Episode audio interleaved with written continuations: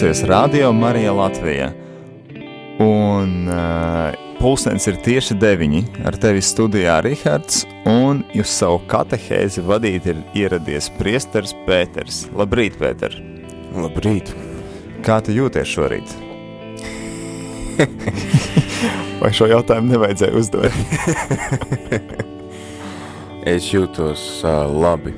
Es gan labprāt vēl pagulētu, bet uh, kopumā es jūtos ļoti labi. Paldies, ka tu apveicājies. Un, uh, es ceru, ka tu, tev tiešām interesē, kā man ietnies. Tu vienkārši tāpat prasa, lai uzturētu sarunu. Pēter, protams, man ir ļoti svarīgi. Jā, es jūties. redzu tev ieinteresēt to skatienu šobrīd. uh, jā, uh, par ko šo, būs šodienas katehēze? Par ko tu gribētu?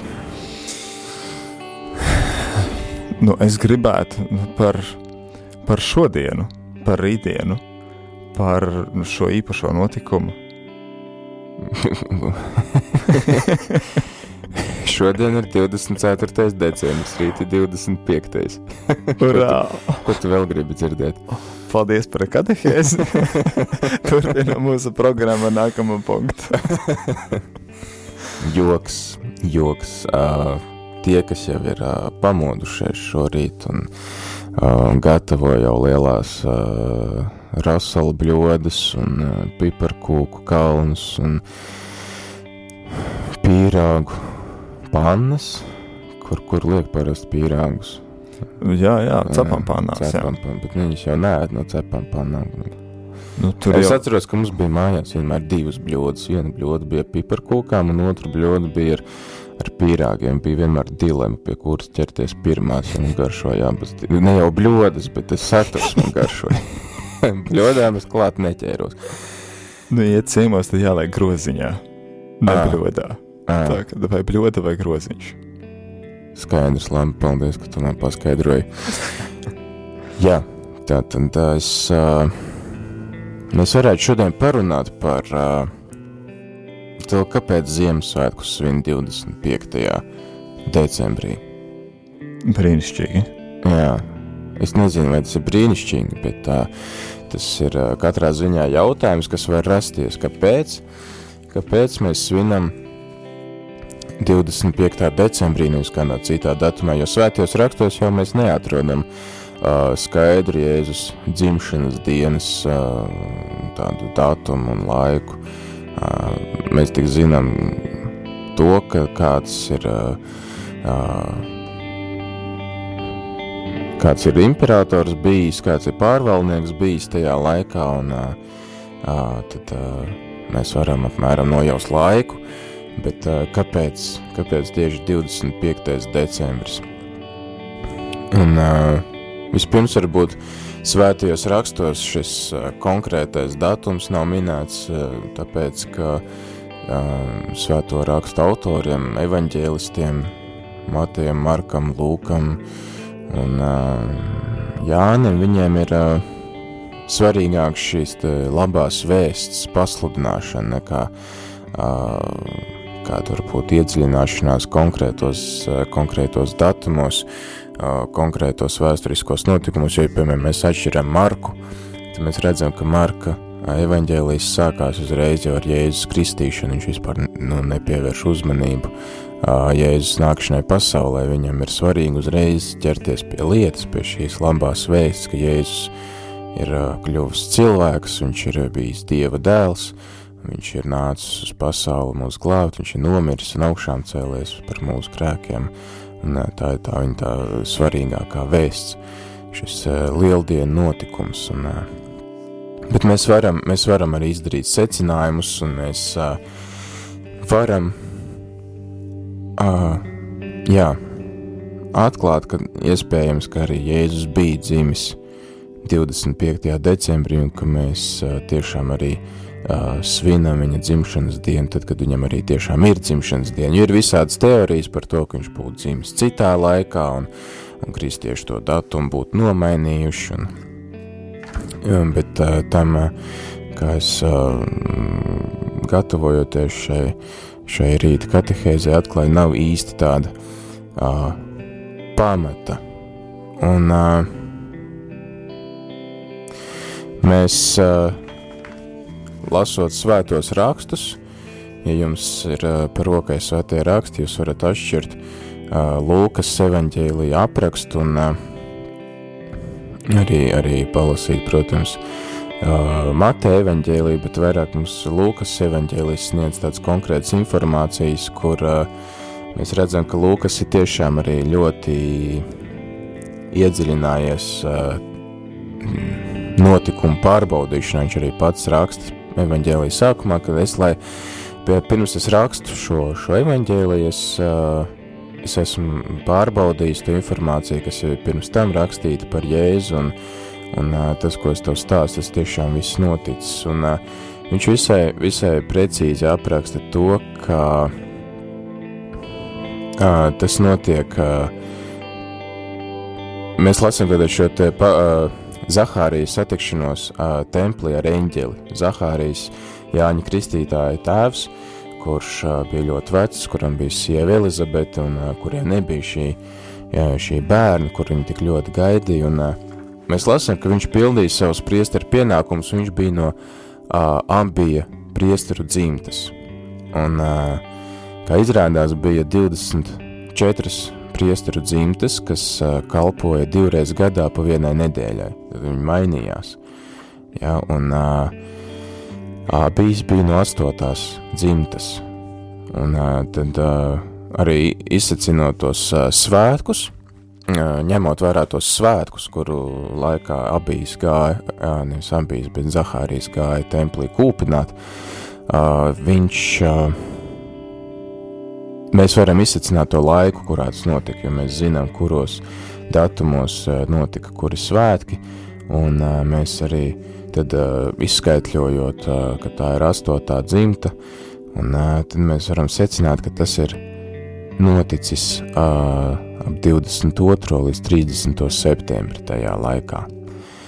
Un tad pavelkot deviņus mēnešus priekš, mēs redzam, ka ir 25. 24. jūnijas, jo Elizabete ieņēma uzreiz pēc tam, kad uh, Zahārijas uh, bija beidzis savu kalpošanu templī. Ja, tātad tas bija septembra beigās. Viņš dodas uzreiz pie Elizabetes, un Elizabete uzreiz uh, ieņem bērnu. Ja, un uh, tad mēs lasām, ka uh, Marija pēc uh, savas pasludināšanas, pēc Jēzus, eh, pēc eņģeļa apmeklējuma, viņa dodas pie Elizabetes, kur jau bija 6. mēnesī.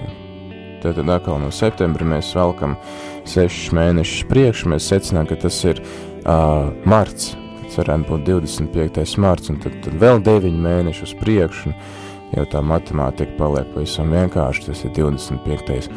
decembris, un šādi, šādi mēs varam uh, lasot uh, lasot svētos rakstus un mazliet pārzinot kultūru vēsturi, tad eh, tā, tā vietējā reģiona kultūra vēsturi, tad mēs varam arī izsacināt, eh, ka, ka mē, šo Jēzus dzimšanas datumu. Bet uh, arī mēs, uh, atskatoties uz baznīcas vēsturi, mēs redzam, ka šis 25. datums ir bijis jau ļoti ātri uh, baznīcas tādā praksē. Protams, ka Oficiāli tas sākumā nevarēja tikt izsludināts un praktizēts, jo baznīca tika vajāta un uh, daudzas tātad šīs te, uh, nu, vietējās baznīcas, viņas uh, darbojās klusām. Mēs redzam, ka šī uh, kopīgā prakse pastāv, kopīgā prakse pastāv svinēt dažādās vietās uh, 25. 25. decembrī. Mēs rakstiskas liecības atrodam maz, tomēr pietiekami arī jau sen, ka, piemēram, mēs lasam, uh, varam lasīt Romas Hipolīta, kurš ir dzīvojis 2. 3. gadsimtu mijā. Viņš ir rakstījis komentārus Daniela grāmatai, un šajā Daniela grām, grāmatas komentārā kādā vietā viņš min, ka mūsu kunga nākšana, pirmā nākšana miesā uh, Kad viņš piedzima Betlēmē, bija 25. decembrī trešdienā, kad augusts bija 42. valdīšanas gadā, bet no Ādama uh, bija pagājuši 5500 gadi. Viņš cieta 33. gadā, 25. martā piekdienā, 18. Tibērija Cēzares gadā, kad Rufus uh, Rubēlions bija padomnieks. Un uh, tad, jā, tas ir arī saistīts ar kādu citu uh, Hipolīta darbu, uh, kurā viņš, uh, viņam tas ļoti interesants, tas uh, Ādama vecums, ka viņš saka, ka tas ir 5500 gads no Ādama, un uh, viņš uh, Hipolīts uzskatīja, ka Jēzus ir dzimis deviņus mēnešus pēc radīšanas jubilejas, ja, tātad mēs uh, pasauli piemin šo te pasaules radīšanas uh, gada dienu, un ka deviņus mēnešus vēlāk ir dzimis Jēzus, un uh, viņš uzskatīja, ka pasaule bija radīta pavasara, uh, tā tie nav saulgrieži, bet uh, Tas zinātniskais vārds ir ekvinoksija, tad, kad abas gan nakts, gan diena ir vienādā garumā. Un kad tad, tas būtu jā, 25. marts, kad pasaule būtu bijusi radīta, un tad Jēzus dzimst deviņus mēnešus vēlāk, un ka šī saistība tā tad ir ar to, ka uh, Jēzus, uh, jā, Jēzus uh, tad uh, nāk deviņus mēnešus vēlāk, un tas ir arī saistīts ar viņa tātad šo te lieldienu, lieldienu datumu, un arī Benedikts 16. savā grāmatā liturģijas gars, pāvests Benedikts 16. grāmatā liturģijas gars, arī viņš uzsver to, ka šis datums viņš izriet no uh, ka šie datuma izšķirošais faktors ir saistība ar radīšanu un krustu un uh, radīšanu ar arī ieņemšanu, kad ar Jēzus notikumiem un ar šo pasaules radīšanu, ka Jēzus nākšana ir kā, kā jauna radīšana, kad Jēzus nāk, lai, lai kaut ko pavisam jaunu ienestu pasaulē, to, ka mēs varam būt Dieva bērni, un tam noteikti nav sakars ar, teiksim, kaut kādiem pagānu svētkiem, kā varbūt kāds var uzskatīt, ka tie ir bijuši pagānu svētki, kurus kristieši ir vēlējušies kristianizēt un radīt kaut kādu jaunu imperiālu reliģiju. Šāds, šāds uzskats neiztur kritiku, kaut arī es pats kādu laiku domāju, ka tiešām tā būtu varējis būt, ka kristieši ir kaut kādus uh, pagānu svētkus nomainījuši pret savējiem, bet uh, jā, šos uh, kaut kādus pagānu svētkus mēs īsti nevaram. Ir bijuši gadījumi pretēji, ka ir bijuši imperatori, kas ir atkrituši no ticības, piemēram, 4. gadsimta vidū, un tad viņi ir, jā, viņi ir mēģinājuši tad tur ieviest kaut kādus saules kulta svētkus, bet tas jau ir noticis jau vēlāk. Mēs redzam, ka kristieši svin 25. decembri jau vēl pirms viņi bija kļuvusi par uh, um, brīvu reliģiju, kur neviens nevajā. Mēs zinām, ka 313. gadā ar Milānas ediktu ar Konstantīnu, uh, imperatoru Konstantīnu pavēli kristieši var uh, darboties legāli, visu iepriekšējo laiku viņi ir pagrīdē, un tad jau mēs uh, varam uh, Mums ir saglabājušies sprediķu pieraksti jau no 4. gadsimta vidus un beigām no pāvesta Liberija, no Naziāns Gregora, no Ambrozija Milānā, kuri ir svinējuši un sludinājuši par Kristus dzimšanu tieši 25. decembrī. Un, uh, es domāju, ka no zila gaisa viņi tur dažādās vietās, Milānā, Konstantinopolē vai Romā šo datumu neņēma, bet tā jau bija tāda iepriekšēja iepriekšēja prakse. Un te ir arī liecības par pāvestu, svēto pāvestu telesforu, kurš ir dzīvojis otrajā gadsimtā un kurš arī ir svinējis šo, šos svētkus 25. decembrī. Mēs redzam, ka tā tad arī nu, no baznīcas vēstures, jau no baznīcas tradīcijas mēs arī varam secināt šo, šo datumu, bet kas ir pats svarīgākais varbūt, ne tik daudz iedziļināties, vai, vai Jēzus tiešām bija dzīmis 25. decembrī, vai viņš uh, tiešām svin savu dzimšanas dienu joprojām šajā dienā, bet pats, pats svarīgākais ir uh, tas, ka mēs pieminam šo iemiesošanās noslēpumu, ka mēs to cenšamies izprast un ka mēs uh, īstenībā katrā misē mēs piedzīvojam Ziemassvētkus zināmā mērā. Visbiežāk mīsi saist ar lieldienu upuri, ka mēs varam būt klāt šim lieldienu notikumam, ka Jēzus atdod pats sevi, bet arī, arī mēs varam redzēt šo saistību ar Ziemassvētkiem, ka Jēzus viņš, viņš kļūst miesa un ka viņš nāk pie mums, ne, ka mēs varam kļūt vienoti ar viņu. Un, tas, tas notiek katrā misē, mums nav jāgaida Ziemassvētku, kad atkal atnāks Jēzus. Viņš nāk pie mums katrā misē, Viņš nāk pie mums katrā misē, un uh, mums ir uh, jābūt gataviem viņu pieņemt. Mums ir jābūt gataviem satikties ar viņu, un lai tiešām mūsu sirdis ir, ir tādas, kas ir, kurām ir vieta priekš Jēzus, kurām ir vieta priekš pasaules glābēji, lai mēs neesam kā tādi betlēmi, kas uh, saka, mums nav vietas. Ja? Un, uh, ka mums ar sirdī tur nav kāds mazs čūnītis priekš Jēzus, bet ka mums ir atvēlēta visa sirds, lai var ienākt pasaules pestītājs, lai var ienākt īstenībā pats pasaules radītājs mūsos, un ka mēs varam iet kopā ar viņu cauri savai dzīvei.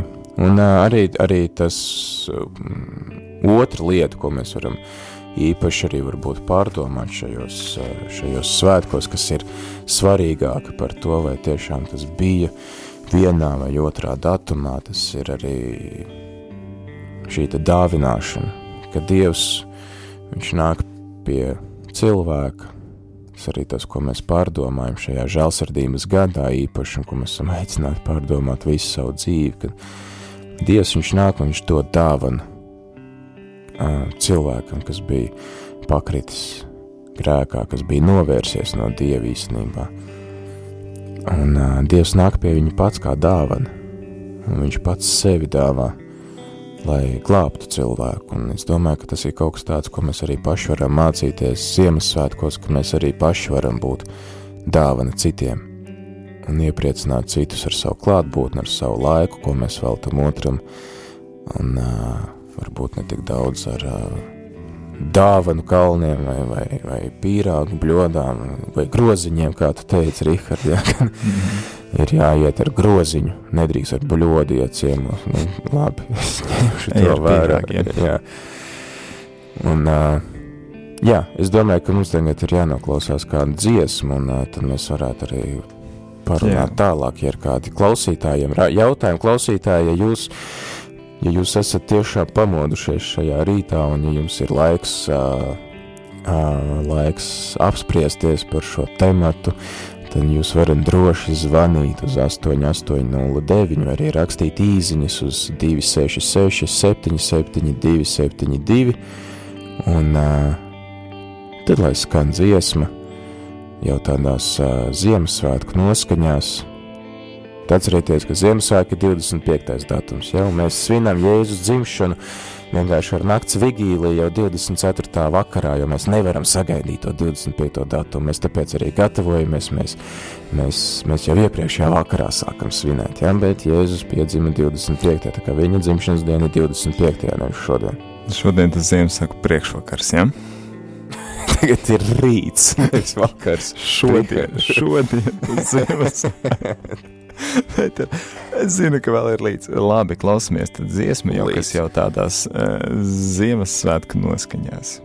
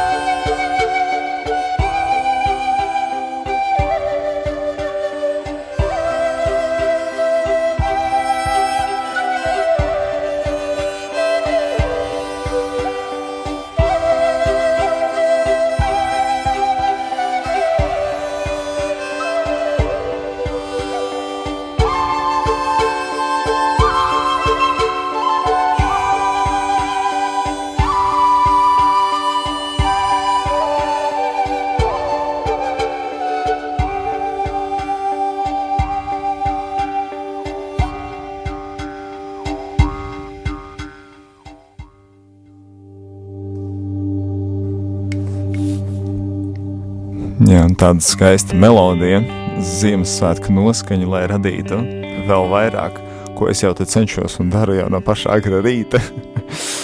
um, jā, Pēter, tu mums skaisti stāstīji par, par to šodienu, par rītdienu, pilnīgi kā zinādams uzminēju šo tēmu, ko tu esi sagatavojis. Un uh, es tev vēlētos pajautāt, kamēr mums vēl klausītāji nav iesūtījuši savus jautājumus. Um, oblātes, ir tāda lieta, ja?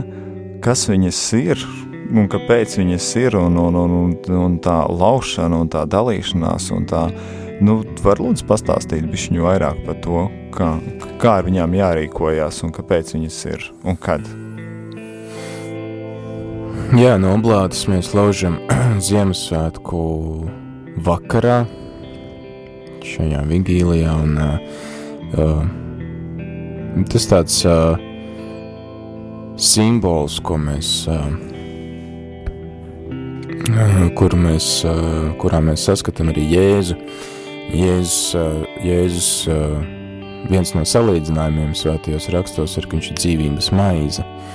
Un oblāte ir arī tāda maize, vienkārši maize viņu gatavot līdzīgi kā arī šī te hostija un, un tā, tie mazie komunikanti, kas ir, nu, ko mēs misē konsekrējam par Jēzus miesu un asinīm, nu, ko cilvēki bieži vien sauc par dievmaizīti. Un, no tās pašas, tās pašas mīklas ir taisīta. Protams, ka viņi nav uh, par Jēzus miesu un asinīm pārvērsta maizi, bet uh, Viņu, jā, viņu parasti priesteri sveitī un uh, draudzēs dāla jau adventa laikā, lai cilvēki varētu ar viņām dalīties. Un tā tradīcija ir, ka mēs katram ir šī oblāta ģimenē vai, vai kādā draugu lokā, un tad viens no otra lauž šo oblāti, ēd un, un novēl viens otram arī kādu vēlējumu, pasaka kaut ko labu. Tas, tas mums lielā mērā ir tāds, tāds tā tradīcija, tāds simbols, kas atgādina par, šiem, par šo Ziemassvētku galveno jēgu. Tas, ko es jau arī minēju, kad Jēzus nāca būt par dāvanu mums, un ka mēs, ka mēs arī esam aicināti dalīties, mēs esam aicināti būt par maizi otram, ja mēs zinām, ka maize tas tāds nu, pats, pats pamats ir mūsu izdzīvošanai, vai ne? Un Tad mēs dalāmies ar maizi, ar to, kas mums ir vissvarīgākais, parādot, ka šis cilvēks man ir svarīgs, kas viņam dod pašu, pašu svarīgāko, kas man ir. Un uh, es dalos ar savu maizi, kas man ir, es viņu dodu otram, ja es nelaužu pats no savējās, bet es dodu otram. Tāda tā šie simboli, šī dalīšanās, maize, ja, kad Jēzus kā maize mums, un ka mēs paši esam aicināti būt kā maize otram, kuru var laust, kuru var ēst, ar, no kuras var stiprināties, kuru jā, var saņemt, var saņemt šo spēku. Jā, tā tad, nu, tevis teikt, arī es izsecinu un klausos, domāju patiesi, ka šajā Ziemassvētku druģēnajā laikā, kad visi skrien un domā par šīm dāvanām, ka būtībā cik, cik tas gan ir mazsvarīgi, jo kā Dievs kā dāvana nāca pie mums, tad arī mums pašiem lielākā dāvana ir, ko mēs varam viens otram uzdāvināt, ir mēs paši, vai ne? Ka mēs varam dodoties ciemos, vienkārši tas, ka mēs esam un aizdoties ciemos. Vai situācijā, ja mēs nevaram aizdoties ciemos, tad, uh, lai, lai patiesi, lai sazvanam, lai ziņojam, lai, lai būtu tā klātsamības sajūta, vai tas ir patiesi, ka mēs ierodamies fiziski vai, vai, vai vienkārši sazvanam vai aizsūtam ziņu, bet tiešām dāvana ir būt kopā un likt par sevi manīt. Tālūk, vēlējos jums, darbie klausītāji, atgādināt, ka veidus, kā jūs varat mūs sasniegt, tas ir atsūtiet savas īsiņas uz telefona numuru 266 77 272, kā arī zvaniet uz ēteru 88 09. Jūs varat arī sūtīt savas vēstules Facebook un draugiem LV uz profila Radio Marija Latvija. Pēteri, šovakar ir Ziemassvētku priekšvakars. Šovakar, nevis tagad. Tagad vēl ir rīts. Jā. Jā. Uh, rīt ir pirmie Ziemassvētki, parīt otrie, aizparīt trešie, aiz aizparīt ceturtie. Vai kā tur nākās, cik daudz ir tie Ziemassvētki un cik daudz mums tā kā, nu, tā, tā kā piederētos pieminēt, iepšu iet un, un, un, un, un, un, piemēram, uz baznīcu. Un svētkos mums ir jāiet uz baznīcu. Tad cik no šiem saucamiem Ziemassvētkiem, kā tu pieminēji iepriekš, ik, ik viena diena, ik vienā misē mēs, mēs, mēs jau uh, priecājamies par Ziemassvētku notikumu, bet kas pieskaitās pie Ziemassvētkiem, cik viņi tad ir pēc kārtas? Protams, ka tā galvenais ir uh, nu, viens arī no šiem te uh, baznīcas baušļiem ir uh, apmeklēt baznīcu svētdienās un svētku dienās. Uh, šīs galvenā svētku diena, protams, ir 25. decembris, kad mēs pieminam Jēzus dzimšanas dienu, jā, svinam, svinam viņa nākšanu pasaulē, bet mums kristiešiem patīk svinēt, un jau es gan nemācēšu pateikt, cik sen, bet jau šī tradīcija ir svētkus svinēt saucamo oktāvu. Baznīca ir tāds termins kā oktāva, ja, kad tas ir nāk no vārda latīņu vārda astoņi, un ka mēs svinam veselas astoņas dienas, vairāk kā nedēļu mēs svinam svētkus, un jā, mums kristiešiem patīk svinēt. Dievs, Dievs mums dāvā šos svētkus, viņš aicina mūs svinēt, viņš aicina mūs priecāties, jo svēt, svētki ir saistīti ar prieku vienmēr. Tas, tas, ko, tas, ko Dievs vēlās, lai mēs priecājamies. Un ja mums ir iespēja, protams, ka mēs varam iet uz um, Ziemassvētku dievkalpojumiem arī nākamajā un aiznākamajā un aizaiznākamajā dienā, kad ir īpaši šī Ziemassvētku noskaņa. Astoņas dienas, ja? Jā, astoņas dienas no vietas. Lieldienas arī mēs, mēs svinām veselas astoņas dienas no vietas, un pēc tam viss lieldienu laiks vispār turpinās vēl 40 dienas. Tā kā pff, vien vienīgi svinēšana. Mums patiesi patīk svinēt, un, un, Jā. un ēdieniem ar Bet, kādiem bet arī 12 tiešām paskaties, jābūt, paskaties jā. piemēram, cik baznīcā ir daudz svētku dienu. Un cik daudz viņas svina vēl visas vigīlijas, ka jau sāk jau iepriekšējā vakarā. Patiesībā paliek baigi maz tādu, tādu dienu, kad mēs nesvinam. Nesvinamo dienu. Jā, un, un, un, un, un paskaties viduslaikos, kādas tradīcijas attīstījās, kas bija par godu šiem svētkiem, jā. Karnevāli un, un, un, un, un, un, viss kaut kas cits. Tas, tas ā, jā, parāda to, ka, parāda to, ka Dievs tiešām vēlās, lai mēs esam priecīgi, lai mēs neskumstam, bet ka mēs tiešām novērtējam to, ko viņš ir darījis mūsu labā. Un ka mēs par to priecājamies, ka mēs par to pateicamies viņam.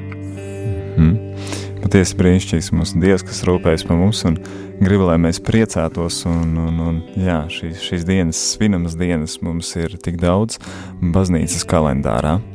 Uh, nakts vigīlija, kas ir šonakt no, no, no nakts uz rītdienu, tā ir tā kopīga dzimšanas dienas sagaidīšana. Ja? Jā, Jā, un ik viens tiek aicināts. Jā, tas ir, saprot, ka garš pasākums visu nakti. Un tas ir uh, kā, kā kurā draudzē to svin, un uh, tur ir kā, um, tās konkrētās draudzes tradīcijas.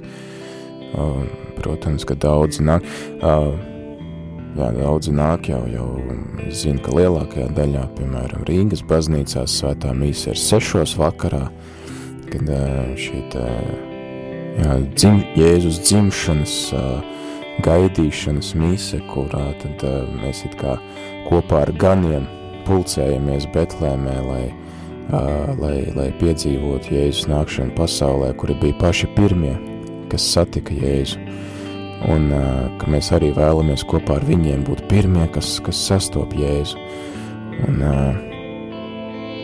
cit, es zinu, ka ir arī draudzes, kuras svin šo svēto mīsi pusnaktī. Mēs, mēs lasām, ka Jēzus piedzima naktī, vai ne? Mm. Un ka tad, tad ir draudzes, kas svin pusnaktī, lai, lai nu, arī ar šo te uh, noskaņu, kas ir dabā, mēs arī nu, piedalītos tajā notikumā, ka tā mums palīdzētu ar mūsu maņām palīdzētu iejusties tajā notikumā, iedziļināties šajā notikumā, to labāk izprast, kad ir apkārt nakts, ir tumsa, ir baznīcā, ir svecītes, uh, kāds varbūt pieklusinātas gaismas, kas mums palīdz iejusties šajā Betlēmas notikumā un ņemt tajā dalību arī tādā garīgā veidā caur šīm sajūtām, ko mums rada tas, tas laiks. Jā, paldies, Pēter! Gribēju atgādināt mūsu klausītājiem, veidu, ka jūs varat mūs sazvanīt telefonu numuru 8809, kā arī gaidām jūsu izziņas pa telefonu 266 77 272. Bet, bet bīstami rakstīt, Rihard, īziņas, ka tev vienā rokā ir uh, rosola bļoda un otrā rokā ir karsta panna ar pīrāgiem. Tad, tas man gandrīz vai kā, zin, kā braucot ir bīstami rakstīt īziņas, un līdz gatavojot ēst arī. Nu, arī cepoties ir, ir bīstami sūtīt īziņas. Jā, jā, jā, tad... Uh, uh, kā ir tās akcijas, kad nerakst īziņas braucot, nerakst īziņas gatavojot ēst, ja, lai neierauj pirkstā kādu nāzi vai, vai kaut ko tādu, tā kā tu uzmanīgi ar šitiem piedāvājumiem. Nu tad klausītāji noliekat pīrāgu bļodu vai groziņu malā un vai pīrāgu mīkli, ja vēl, ja vēl pārstājot pīt groziņus. un, un, un jā, droši uzrakstiet, uzrakstiet mums savu jautājumu, savu interesējošās lietas vai, vai arī sveicienu. Mums ir kāds zvanītājs. Sveiki! Labrīt! Labrīt! Kaspars zvana. Sveiks, Kaspar! Sveiki, sveiki! Man bija jautājums, kā ir šitiem uh, baznīcas noteikumiem ar tiem gaļām piekdienā, tie ir atceries tagad Ziemassvētkos vai nē? Jā, mums... Un arī tas jaunais 1. janvārs, kas sanāk, kā arī bija kaut kāda svēki, arī sanāk piekdiena. Kaspars, Kaspars grib gaļu vēst Ziemassvētkiem. Es tev, Kaspar, piekrītu. Paldies tev par jautājumu. uh, jā, jautājums ir tiešām labs, un, un uh, Kaspars jau nevar sagaidīt atbildi. Uh, jā, protams, ka šie, šie svētki, ir obligāti svinams svētki, un obligāti svinams svētkus mēs svinam kā, kā svētdienu, tas nozīmē, ka kristiešiem svētdiena ir vairāk nekā nekristiešiem. Jā, svētās dienas, tā kā, protams, kad lielos, lielos svētkos, vai tas būtu 25. decembris, vai, jā, laba lieta arī, ko atgādināja Kaspars, 1. Janvārs arī ir lieli svētki, kurus mums ir jāmēģina uh, svinēt, kaut arī varbūt uh, ir uh, ilgi, ilgi būts nomodā vecgada vakarā un jaungada rītā. Tomēr ir jāatrod iespēja arī apmeklēt uh, baznīcu. Tā arī tāda liela svētku diena un uh, jā, tāpēc arī piekdienas, piekdienas atturēšanās no gaļas ēdieniem tiek atcelt un prioritāte ir, protams, svētkiem. Nu, tu man, Pēter, iepriecināji. Es domāju, ka mūsu visus klausītājs arī iepriecināja to, ka rītdien varam mieloties ar gaļu, cik vien ienāk prātā. Citādi būtu diezgan traki, vai ne? Pierādziņi viss sataisīts. Sakaltīs. Sakaltīs līdz parītdienai. nu, Pēter, ko tu saki par kādu jauku Ziemassvētku dziesmu? Ieraugot šo tavu izvēli, nu, ļoti nenopietni, ļoti nenopietni nu, tad... izvēle. Mums ir arī, bet mums ir vēl viens zvanītājs. Mums ir zvanītājs, jā, tad varbūt ir zvanītājs sāksim. Jā, lūdzu. Labrīt. Labrīt. Slavēts Jēzus Kristus. Mūžīgi mūžam slavēts. Es gribētu uzdot tādu jautājumu. Man ir oblādes, vai es varu dalīties ar cilvēkiem, kas nav kristīts, kas ir cits konfesijas, vai es to varu darīt vispār, vai nē? Protams, vai... protams, protams, ka mēs varam, varam dalīties, jo galu galā tā, tā vēsts jau ir domāta mums visiem, ka mēs esam aicināti dalīties, ka mēs šis, šie simboli vai ne dalīšanās maize, ka tas jau mums mēs ar to varam dalīties ar, ar jebkuru cilvēku un, un stāstīt viņam. Īstenībā tas arī ir labs tāds veids, kā mēs varam viņiem stāstīt par, par labo vēstu, par Jēzus nākšanu pasaulē, ka mēs sakām, mums ir šāda tradīcija, un es vēlos ar tevi dalīties, vēlos tev novēlēt kaut ko labu, un visiem cilvēkiem patīk, viņiem novēl kaut ko labu, vai ne? Jā. Paldies jums, priecīgs jums Ziemassvētkus. Paldies, paldies, paldies jums tāpat tās. Priecīgs, jā. Ja. Mums ir vēl kāds zvans. zvans. Jā, lūdzu. Lai slavēts Jēzus Kristus. Mūžīgi mūžam slavēts. Jūs apskaidrojiet, bet varbūt es zinu, bet kā tas ir šodien. Taču ar, ar, goļ, ar gaļu taču nav ēdams šodien. Pirms pop, oplātes laikā vai pēc, vai es eju uz baznīcu no rīta. Tas ne no rīta vakarā, septiņos. Un pēc tam, nu jūs sapratat manu. Jā, Sapratām. jā, Jā. sapratām. Paldies par jautājumu. Paldies. Protams, ja, ja svētku maltītē tiek gatavoti lielie cepeši un pīrāgi, un tad ir visai grūti tos nepagaršot un nepārbaudīt, kas tur, kas tur vispār top. Uh, man tad ir tagad ātri, tagad, kad Rihards mums laiž šo dziesmu, ir jāpārbauda uh, šo informāciju, jo tas ir vienmēr jautājums cilvēkiem, vai var ēst vai nevar ēst pirms Ziemassvētku vigīlijas. Es zinu, ka šāda tradīcija Latvijā ir, kad uh, cilvēki gavē pirms uh, Ziemassvētku vigīlijas mises. Un tā nav slikta tradīcija, viņa ir laba tradīcija, uh, jo viņa nu, parāda arī šo gatavošanos, šo gaidīšanu, vai ne? Nepacietību, ka es gaidu un es, es gatavojos satikt Jēzu, un tāpēc es arī atsakos no kaut kā, lai, lai parādītu šo savu gatavošanos tādā ārējā veidā, bet es, uh, es tagad nemācēšu pateikt, vai tas ir obligāti, un man ir tāds aizdoms, ka tas nav obligāti, bet tā ir tāda skaista dievbijīga tradīcija, ko, protams, ticīgie drīkst praktizēt, ja viņi, ja viņi to vēlās. Jā, kā tās labas žests, un, un, un kā tas, kas, kas patiešām vēl lielāks, padara lielāku prieku par šo, par šo notikumu, kas ir noticis. Nu, lūk, bet tagad būs pavisam, pavisam normāla Ziemassvētku dziesma, Ļoti nenopietna Ziemassvētku dziesma. patīkama klausīšanās. Tradīcija, ko, protams, ticīgie drīkst praktizēt, ja viņi, ja viņi to vēlās. Jā, kā tās labas žests, un, un, un kā tas, kas, kas patiešām vēl lielāks, padara lielāku prieku par šo, par šo notikumu, kas ir noticis. Nu, lūk, bet tagad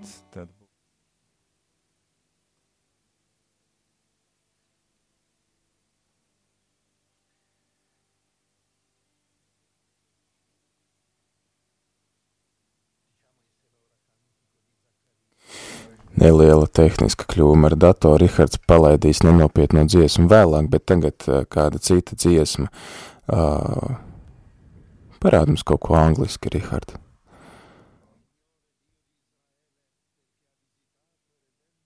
Jā, un te būs arī dziesma, dārgie klausītāji. Izbaudiet un lai jums labs šis rīts. You unravel with a melody. You surround me with song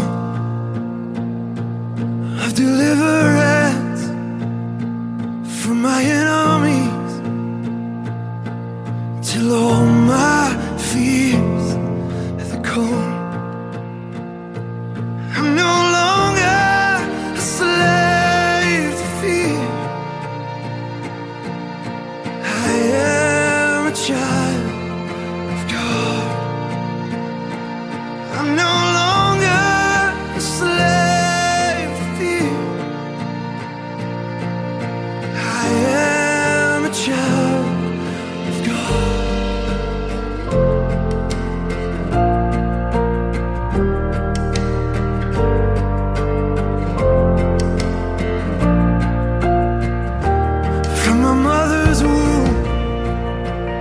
You have chosen me.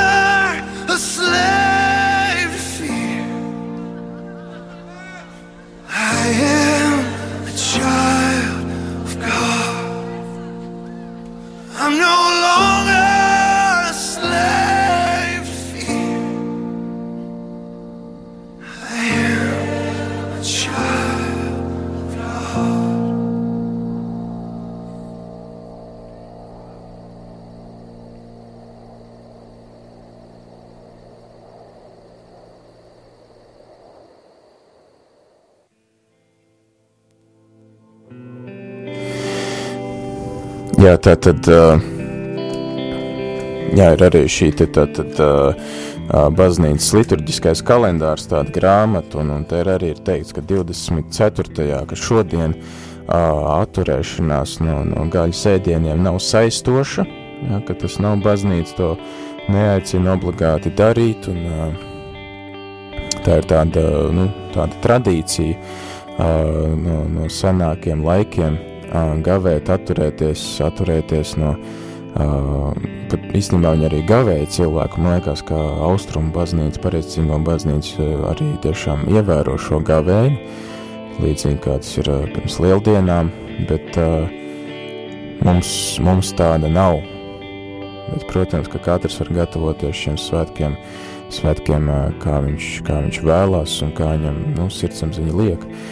Un te bija vēlreiz jautājums, kamēr mēs bijām, kamēr mēs klausījāmies dziesmu, bija jautājums par, atkal par oblātēm, kad tad viņas var, var ēst, un, protams, ka tas ir kā kurā ģimenē ir pieņemts, Man šķiet, ka parasti, parasti to cilvēku dara pēc šīs vigīlijas mises. Viņi atnāk mājās un viņi uzsāk svinīgo maltīti ar oblāšu laušanu. Ka mēs laužam oblātus, mēs dalāmies ar, ar, ar kaut ko labu, kaut ko ļoti svarīgu. Mēs tā, tā, tādā veidā mēs pieminam šo Jēzus nākšanu pasaulē, kā jūs minēju, visus tos simbolus oblātēm un, un šai maizes laušanai, un, un tad, tad ģimene turpina maltīt, bet nu, nebūs nekas slikts arī, ja to darīs ātrāk vai vēlāk, jo, nu, tā ir tāda, tāda vienkārši tāda divbīga tradīcija, kas tāds kal, kalpums kā simbols, viņi nav, viņai tur nav obligāti tādi, tādi reglamenti, kas ir jāievēro, un ka tad, ja mēs tos neievērosim, nenāks svētība. Šie, šie oblāšu laušana ir vienkārši simbols mums, lai mēs mācītos izprast Ziemassvētkus labāk, un kad mēs to darām, tas jau ir tāds, tāds nu, otršķirīgs jautājums patiesībā, svarīgs tas saturs, ko mēs tur ieliekam. Vienmēr svarīgs ir saturs, jā. Uh, Klau, Pēter, varbūt tev ir kāds interesants atgadījums no Ziemassvētkiem, kā, kā, kā, kā priesterim vai, vai, vai, vai vispār kā pašam, kā kaut kas kāds, kāds notikums, kaut kāds Kā atgadījums, priesterim vai kā pašam? kas, kas ir kā priesterim vai kā pašam sev. Kas ir, ko tur būtu domāju, tu par pašu runā. Ka pašam, nu, ka tu kā paša iejūties.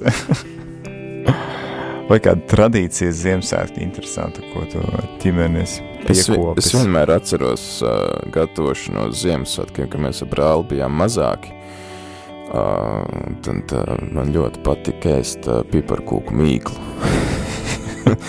tad mēs gājām, gājām mammai palīgāt cept uh, piparkūkas, un uh, tad bija vienmēr ļoti liels prieks, ja no piparkūku tās uh, izgriešanas no mīklas, to formu izgriešanas no mīklas, kaut kas palika pāri, tas vienmēr ātri pazud, un, un bija, jā, liels, liels piparkūku mīklas patēriņš. Un, kad piparkūks bija gatavs, tad jau vairs apetīte bija zudusi. jā. Lietas mieru, kādu. Tad bija jāķerās klāt piparkūkām. Bet man ļoti arī patika teica, ļoti, ļoti garšīgs pīrādziņas taisīja. Viņš vienmēr izvēlējās uh, speķi un, un, un tad uh, tur bija, jā, tas bija tāds ļoti interesants gan drīz vai rituāls ģimenē taisīt šos pīrāgus un, un, un cept viņus ļoti, ļoti patika. Tas arī bija tāds ļoti interesants process. Vai tu esi pārņēmis šo tradīciju un pats arī iemācījies cept gardus, gardus pīrādziņus? Nu, man no tēta ir daudz ko mācīties, lai, lai es varētu gatavot tā, kā viņš gatavo. Bet es tagad negribu beigt sākt kaut ko lielīties, stāstīt par savām kulinārijas prasmēm.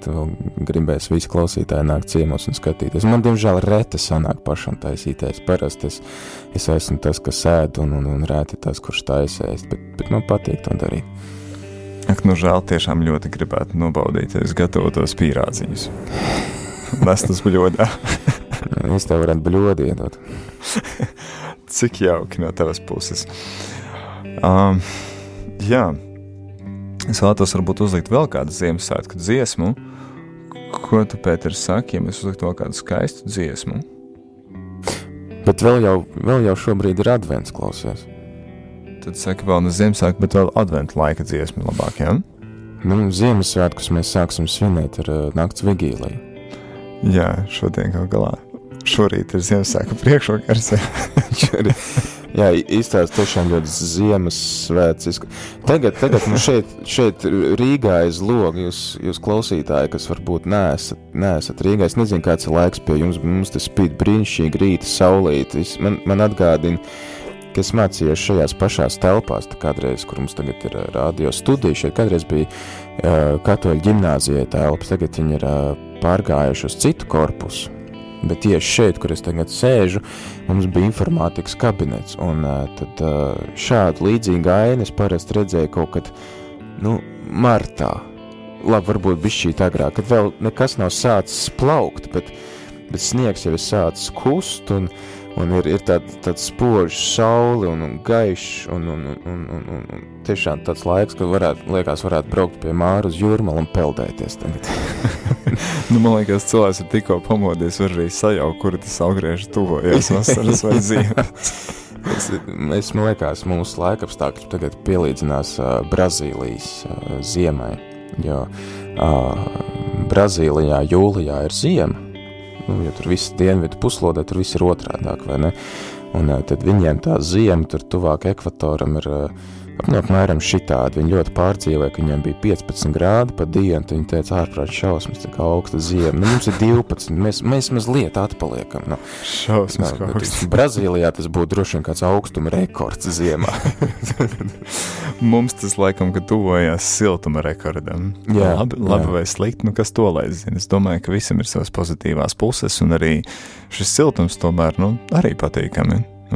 Kad nav visi sarkaniem daguniem, nesteigā apkārt. Un... jā, jā, varbūt tas arī padarīs siltākas mūsu sirdis, kas to lai zina. Kas to lai zina? Labi, esam atraduši arī kādu tādu adventa laika dziesmu, un uh, kamēr skan dziesma, mēs gaidām vēl, vēl pēdējais brīdis, kad jūs varat atsūtīt savus jautājumus uz telefona numuru 266 77 272, kā arī vēl gaidām jūsu zvanus uz 88 09. Lai skan!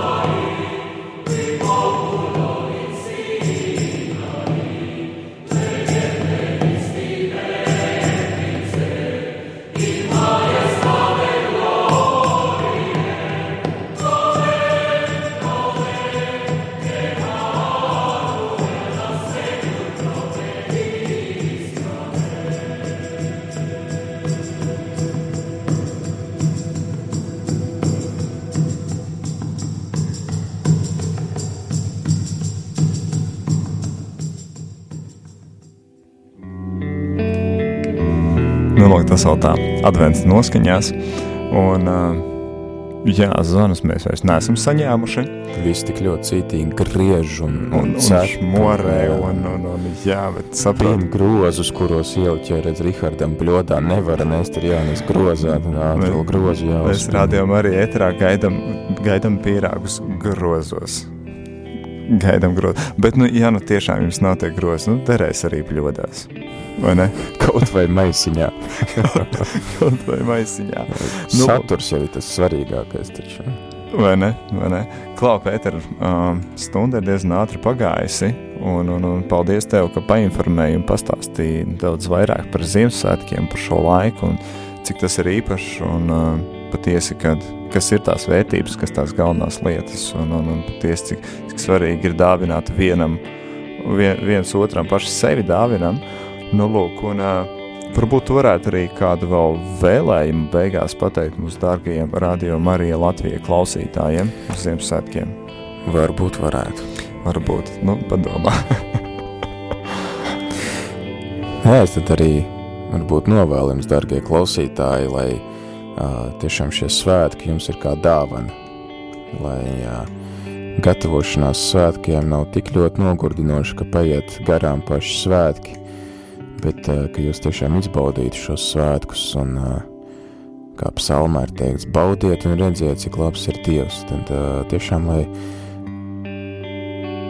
jā, lai izdodās nobaudīt kaut ko no tā prieka un no tā, uh, no tā svētuma, ko varbūt arī piedzīvoja ganiņi, kad viņi pirmoreiz satika, pirmoreiz satika pasaules pestītāju un ka arī jums šis uh, prieks piepildīt jūsu sirdis un uh, ka tas arī pavadītu jūs visās jūsu ikdienas gaitās, ka jūs par to neaizmirst arī tad, kad ir grūti brīži dzīvē, ka tomēr uh, mūsu Dievs ir kopā ar mums, ka viņš mūs neatstāja, ka viņš ir gatavs kļūt par mazu, mazu bērnu, kuram var darīt uh, jebko, ja, lai tikai, uh, lai tikai mūs glābtu, lai tikai uh, parādītu, cik ļoti tuvs Dievs mums vēlās būt, tā kā, lai jums tiešām priecīgi šie svētki, un tiekamies tad jau kādā citā reizē. Rīt katehēzes nebūs, rīt es būšu draudzē, un